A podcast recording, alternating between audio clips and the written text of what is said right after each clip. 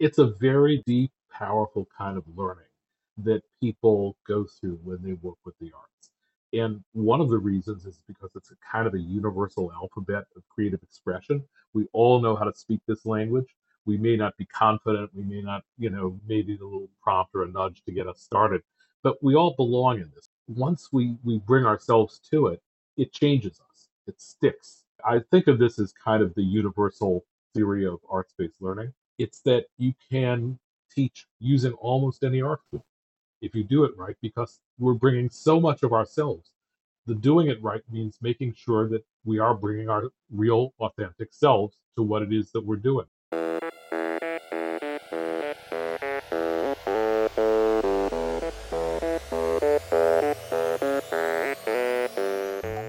Welcome. I am your host, Dino Cattaneo, and you're listening to Authentic Leadership for Everyday People, the podcast where we investigate the connection between effective leadership and authenticity. If you're looking for inspiration and tips on how to become a better leader by being your true self, you're in the right place. This is the second part of our conversation with Harvey Seifter and Fred Mandel, the two co founders of Creating Futures That Work, an organization that leverages the teaching of creative skills and creative arts to help people become better innovators. In the first part of the conversation, we followed the individual leadership journeys that Fred and Harvey went on. Fred was a, a, for 20 years worked at American Express and ended up being the COO and VP of marketing of American Express Financial Advisors. And so in our conversation, he talked about his leadership journey, the differences between managing a small team of 50 people and going to be responsible for five different business units, and how you manage to keep the culture still throughout the organization. Harvey was the CEO of Orpheus, the conductorless orchestra. In his conversation, he talked about the parallels between being the CEO and the business and the way that the decisions were made during the creative process in the orchestra.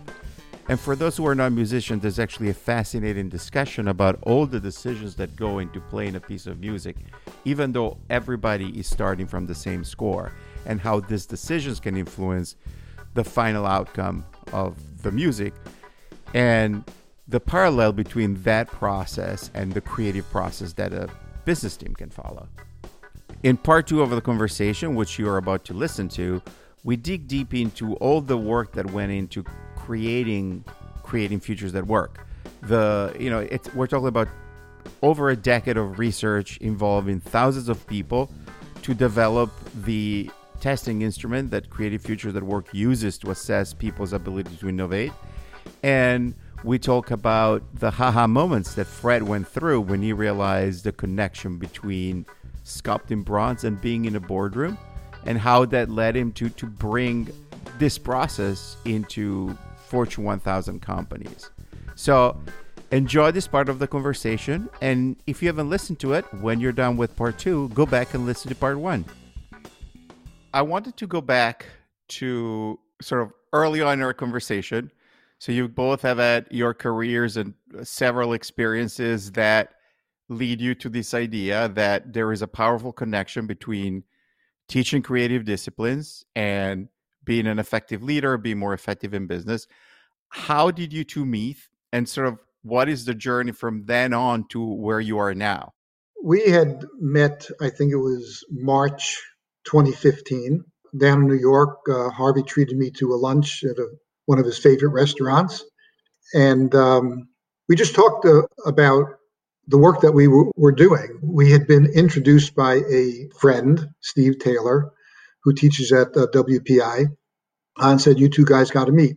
And that conversation was very rich and meaningful and energetic and insightful. And we just had a sense that there was an opportunity.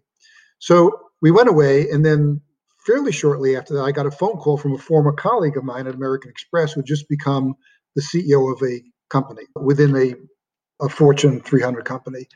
And she was assigned to do some innovative work, and she wanted me to begin to work with her leadership team.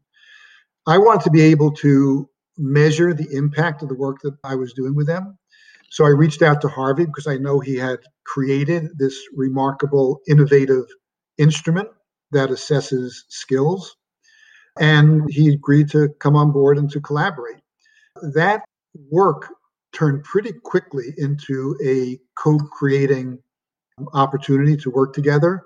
That engagement lasted for three and a half, almost four years.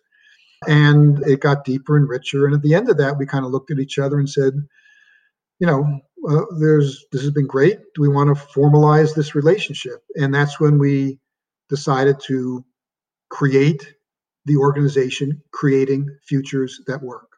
So, I, Harvey, I, you know, from your perspective, well, I think that pretty well tells the story. A little bit of backfill in the context. At that time, I was in the middle of one of a whole series of National Science Foundation funded research projects that were looking at arts based learning and trying to, first of all, identify the best practices for using the arts to spark creativity and innovation in science, technology, business, and so forth. And then to find ways of testing that. First in the field, we developed a series of incubators. That's actually what brought me to Worcester and uh, our connection with Steve Taylor of Worcester Polytechnic, because one of Worcester was one of the sites for those incubators.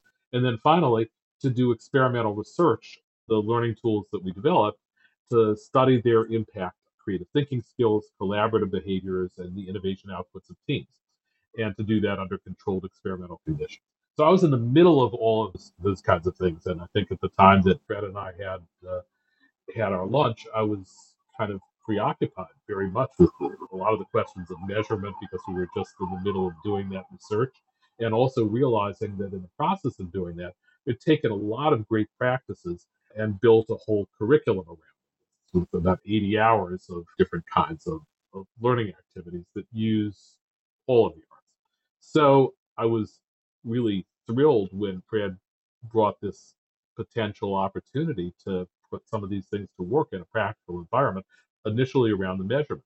What I saw in the first workshops that Fred conducted there was some wonderful ways of using the arts that I hadn't been doing and that I hadn't thought of, and neither had the people that I had gathered around me. And I realized that there was a tremendous opportunity here to enrich all of our practices by bringing some of that together. So began to explore and play with that with the client, and uh, found that these things work marvelously together. So it's been kind of one step after another.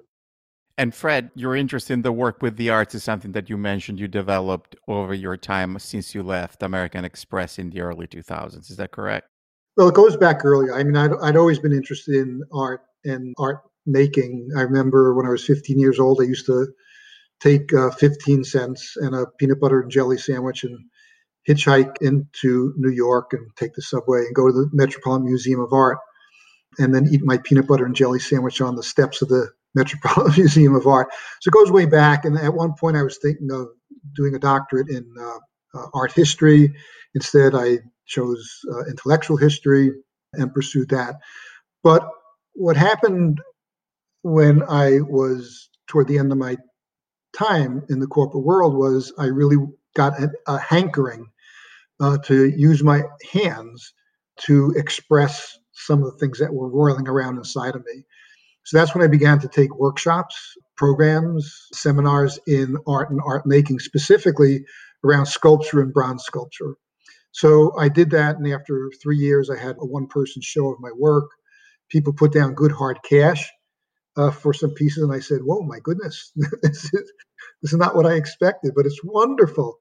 So I continued and moved toward painting and drawing, and today I'm still very active in terms of um, creating artwork. Right now, I'm working on a, a wood carving series of interesting critters that are inspired by George Baselitz, the German artist. So that continues as well. So for me, there is huge synergy between art and art making, the process, some of which Harvey had described earlier, and the kinds of capabilities and processes that leaders go through in organizations. So the arts can be powerful, powerful, resonant, immersive learning experiences that are fully transferable into the secular role of leader in organizations. When by the time you met Harvey, you already had been using art training within corporate settings. Is that correct? Yes. Yeah, tell me about like the first time when you had this intuition, like, oh, what I'm doing as an artist really connects into my world as a business leader, and I want to try and experiment that. What was that like? What was the first exercise? I can pinpoint that for you, actually. So I was doing my artwork, taking these workshops and so forth. During that time, I also did a deep dive into the lives and working processes of the great masters of art because I wanted to understand more about that creative process and what specific skills enable them to sustain that creative output over a lifetime.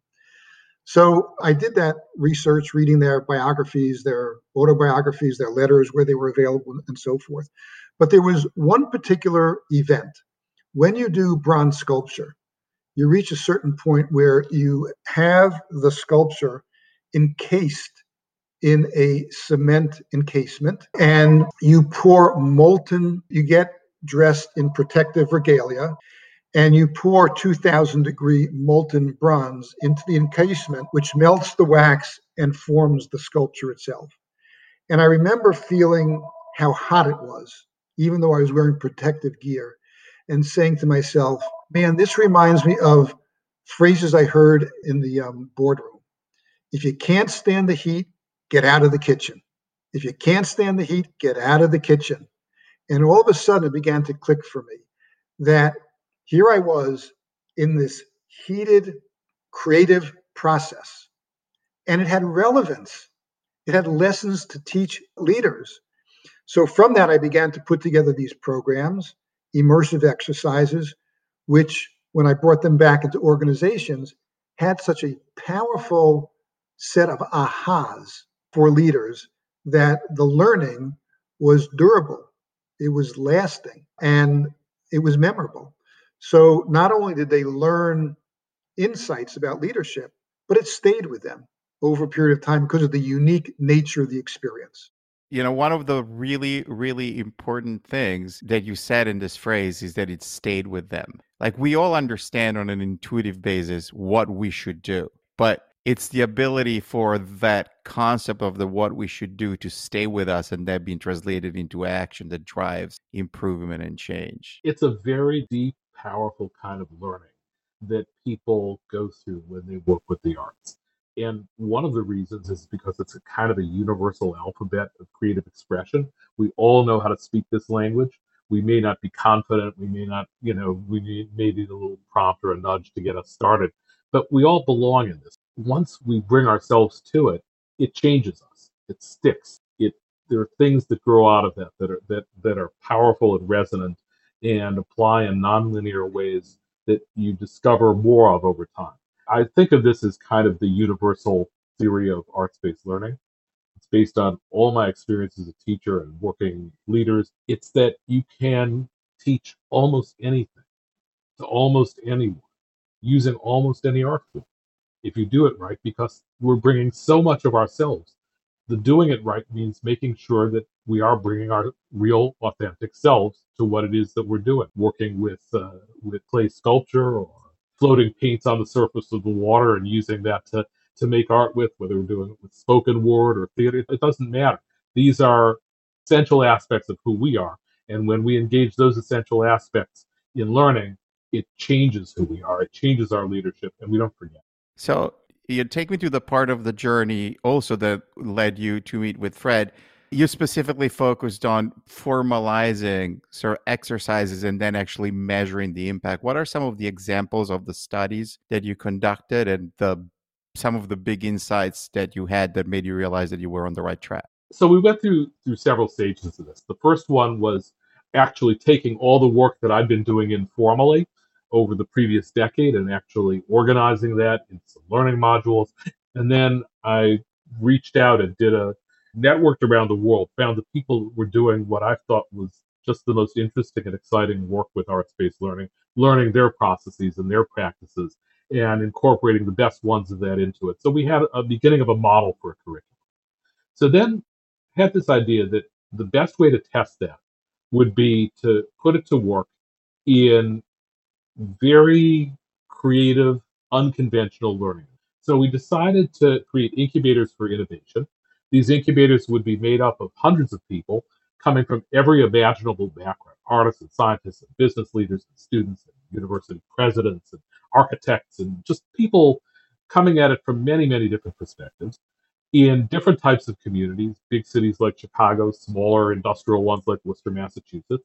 And we asked nonprofit partners in those communities to help us identify key problems. So once we'd identified the major challenge that, that each community wanted to work on, in San Diego at the height of the drought, we worked on water resources. So then we used all of these arts-based learning tools that we developed and that we've codified. We used that as a basis for the entire incubator to become a learning community. So they dove in, did all of this work. They actually did it twice. They did it first just to learn the processes and explore on a different challenge. And then they, they did it to learn and explore the challenge that they wanted to actually be working on. And then they sorted themselves into teams. And then those teams dug deeper. They worked for a year. We supported them in different ways. We also tracked them and gathered tremendous amounts of data. So at the end of all of this, we had 30 innovation teams that were tackling wicked problems that were cross sector problems, and these were cross disciplinary and multi generational learning communities. We were able to see the power of what was happening here when we saw that 22 of those 30 teams were actually able to go to market with at least MVPs of viable solutions to these very difficult problems. Then the, the final phase of that process was then to take and distill down the a set of the learning tools and the workshops that we had developed and test them in experimental research. So we actually set up entirely separate cohorts and eight member teams, and we had control ones and treatment ones. The control ones worked on innovation projects using a standard, really good innovation best practices kind of project oriented curriculum. And the experimental ones we scooped out nine of those hours and we had them instead doing arts-based learning activities around modeling and sculpture and theater and music. And then we measured them all on creative thinking skills, on collaborative behaviors, on innovation outputs, and the results were really striking. And there were statistically significant, very powerful results. We found 11 different measures of creative thinking that were, and critical thinking that were significantly improved in the group that was working with arts-based learning. We found all of these measures around trust and mutual respect and empathy in the, in the collaboration that was improved. And finally, in terms of the actual results that, that the teams were able to come up with in their five week innovation projects, we saw these huge differences that were sometimes as great as two points on a five point scale. And this was work that went over a decade roughly of work? Yes. And that was some of this is the work that was done in partnership with the National Science Foundation? Yes. Overall, how many people came through if you think about all the programs across all the different studies? Ballpark, several thousand. Several thousand. Okay, great. And so you have all this research with this way to measure this different critical skills to innovation. Harvey has his practical arts based exercises. How that, did this come together in your current programs? The work that Fred was doing and developed was both different from, but just an organic, natural fit with with the work that I'd been doing. We were both, in our own ways, tackling a lot of the same challenges, and for the same reasons. We had the same underlying objectives that we were trying to achieve, and the same beliefs that were going into it. So, for example, a lot of the work that Fred developed was around seeing strategies. One of the things that struck me from the very beginning of my intentional work with the arts and learning and leadership was how spending time really engaged with the arts as a student, as a practitioner, as a consumer. It changes literally how you see the world. I mean, these wonderful eye tracking studies that show that people that spend a significant amount of time with art in those ways, they take in much more of the world around them. They see They see it from different perspectives and so on.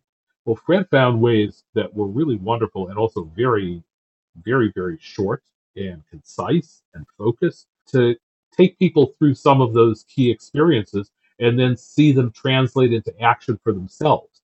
A lot of what that did is that gave them aha moments and confidence to dig deeper and into some of the more challenging things that might take longer to actually develop.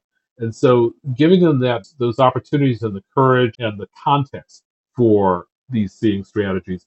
That was a very rich way then to work with that and bring together some of the other work that we've been doing. So that that's one example. Oh, one other really important example that I would give, and that is that Fred has had always had at least certainly as long as I've known him, and I would guess long, much longer than that, has had a really powerful and wonderful focus on the power of reflection, the importance, and how that relates to all of the rest of it. Since, among many things, reflection is how we actually translate these experiences into a new reality. It's where real deep learning takes place. And he, for him, working with the arts and reflective practice aren't two distinct separate things. And I think I'd probably felt that before, but I certainly hadn't articulated. And uh, so, although we built those reflective practices into our work, Fred found ways to take that to the next level. And so that was another way where we were able to collaborate and build some really good. So, in terms of the work, what we've been able to do, most of the work that Harvey and I have done together so far has been taking this work directly into organizations where we would work with leadership teams and so on. During the COVID period, we kind of stepped back like everyone else. We were forced to step back and we began to think about other ways in which we could give this, uh, bring this work into the world because we're committed to scaling arts based learning uh, into the world. And we decided that we would create some programs for coaches because we believe coaches are natural learners and that they depend powerfully on the power of personal relationships. So we put together a certification program. And the certification program essentially unites two different elements of the work that we've been doing. Number one, it certifies participants in the assessment instrument that Harvey developed over more than a decade of work. And it brings together what we call the learning portfolio. And th- these are the resonant, powerful, arts based experiential learning activities, exercises, and workshops that people can use to work with clients, whether it's individual leaders or teams. So that's the program that we are offering to the coaching community today. Great. And I, I, will add to that that I have actually, the reason, part of the reason why we met is that I was lucky enough to be introduced to the program and took the first program that was administered. And I'm, and I would add the one thing that is very powerful about the program is that even though you're offering the learning portfolio, which is a whole set of activities, the program also provides a framework to develop more and diverse art-based experiences to learn. And, and and as a matter of fact, I am currently working with my wife, who's been professor of songwriting at Berklee for 20 years, to develop a workshop specifically that leverages the process of uh, writing a song within the context of your learning framework. Great. Great. Final question. We have covered, actually, you guys covered the sort of business cliches and almost spontaneously earlier on. So we're going to skip that question. And the final question that I always like to ask to my guests, and I think, you know, you are particularly qualified to answer that question. I call it either food for the body or food for the soul and I gave my guests an option to pick one, whether they want to talk about a, a recipe or a drink, or that would be the food for the body, or a food for the soul if they're a piece of art, a piece of music, a novel, a movie, a TV show, something that really has inspired you. Well, let me take a first crack at it. I'm going to do both because the food for the body is pretty short and it's two words. One is chocolate, and the other is corn on the cob when it's in season. I consider both of those to be food for the body. But not in combination. I have not yet tried chocolate dipped corn, but, but at your suggestion, I just might do that. in terms of food for the soul, I'll throw out two different things. One, I just finished a wonderful novel called Apeirogon by Colum McCann. Very powerful. And you know, speaking about approaching a problem from different perspectives, he does a masterful job. Very powerful, very moving, brilliant book. And then for me personally, it's art making. It's being in the process of creating something with a fresh perspective, but heightens my own sense of who I am and what I need to express that's within inside of me. That's great. Harvey? Well, I guess I'll, I'll also do a little bit of both kinds of food here.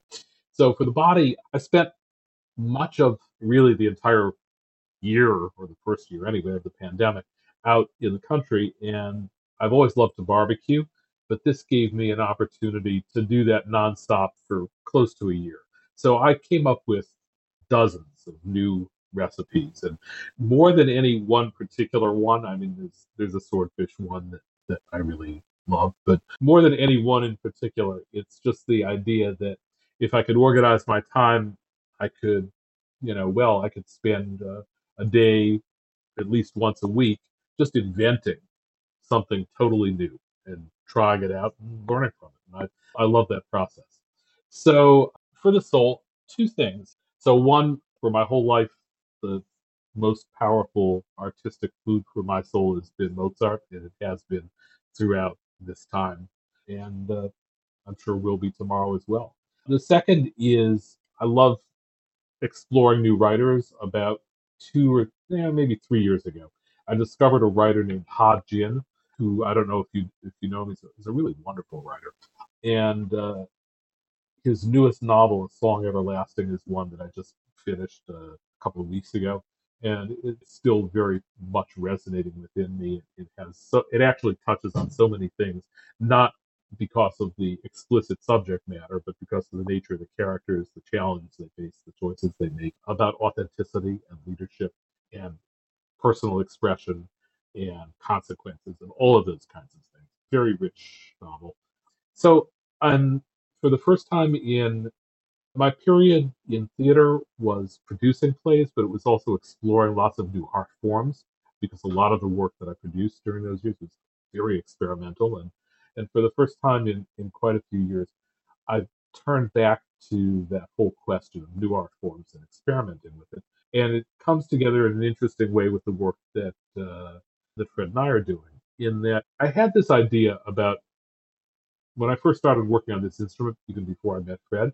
I had this idea that an ideal instrument that looked at human creativity could capture some kind of an image of what that was like in enough detail that you could almost think of it as a Seurat with a million data points and lots of subtlety, and that it could change over time because creativity, like everything else about the mind, is is very plastic. And that was an interesting idea, and I kind of sort of let that sit there and think about it much in recent years. And I suddenly realized a couple of months ago, when I was in the middle of of debugging our current version of the of the instrument, that we actually have the building blocks to try to tackle what that looks like. Not as Seurat; it's not going to have a million data points. it's probably going to have about a hundred maybe. But that may be enough to, to capture some interesting things. So I've begun to kind of explore and play with different ideas. I have no idea what it's going to lead to, if it's going to lead to something that, that will have practical application. But I'm excited about using forms of art and the, the materials of art to capture insights and share those insights that can lead to learning, but also lead to appreciation for our own creativity. That is fabulous. Thank you so much. It, it's interesting you're mentioning Seurat because he's actually one of my favorite painters. I think he's one of those painters you fall in love when you're young because it's very easy to connect to. And then over time, you develop like a combination for a little more appreciation of like the technique that it takes to achieve what it does. And then there's always obviously that component for me personally of you know, being one of the first artists where I really felt like, oh, I have a connection with this piece of art that is specific to me. Fred and Harvey, thank you so much. This has been a great conversation, incredibly insightful, as every conversation I've had with you. Thank you. It was fun. Thank you on behalf of our listeners. You know, thanks for having it. It was fun and it was a really rich discussion. Thank you for listening to this episode. If you enjoyed it, please tell all your friends and talk about it in social media. If you're listening on Apple Podcasts, Goodpod, or any other platform that allows reviews, leave us a good review, hopefully a five star review. And of course, whatever platform you're listening in, make sure that you subscribe so that you get new episodes as they are added. If you like music, stick around because, as promised, at the end of the credits, I will share a new song. If you want to connect with Fred and Harvey, you can find them LinkedIn and on the websites that they use for their work futuresthatwork.com and artofsciencelearning.org. If you want to learn about my workshops to help your organization deal with volatility and uncertainty, including my arts based songwriting workshop taught by my wife Susan Cattaneo, who, as I mentioned previously, has been a songwriting professor at Berklee College of Music for 20 years, you can go to vucaworkshop.com, which is spelled V U C A workshop.com. If you're looking for the podcast, you can find me online at al4ep.com with the number 4, and you can email me at dino at al4ep.com. On Twitter and Instagram, look for at al4edp, and you can also find me on Facebook. This episode was produced by me, Dino Cattaneo, with editing by Fullcast. It was recorded remotely using Squadcast.fm. The theme music was composed, produced, and arranged by Nicolas Cattaneo, who also played keyboards and drums, with Tony Salvarino on guitar and Jesse Williams on bass. I normally share a song from Susan's solo catalog, but for this episode, I actually picked a song from her band Honest Mechanic. The song is called Love Alone, and I picked it because it contains this great line When all is lost and falls apart, I know that I'll be saved by art. Enjoy. I can't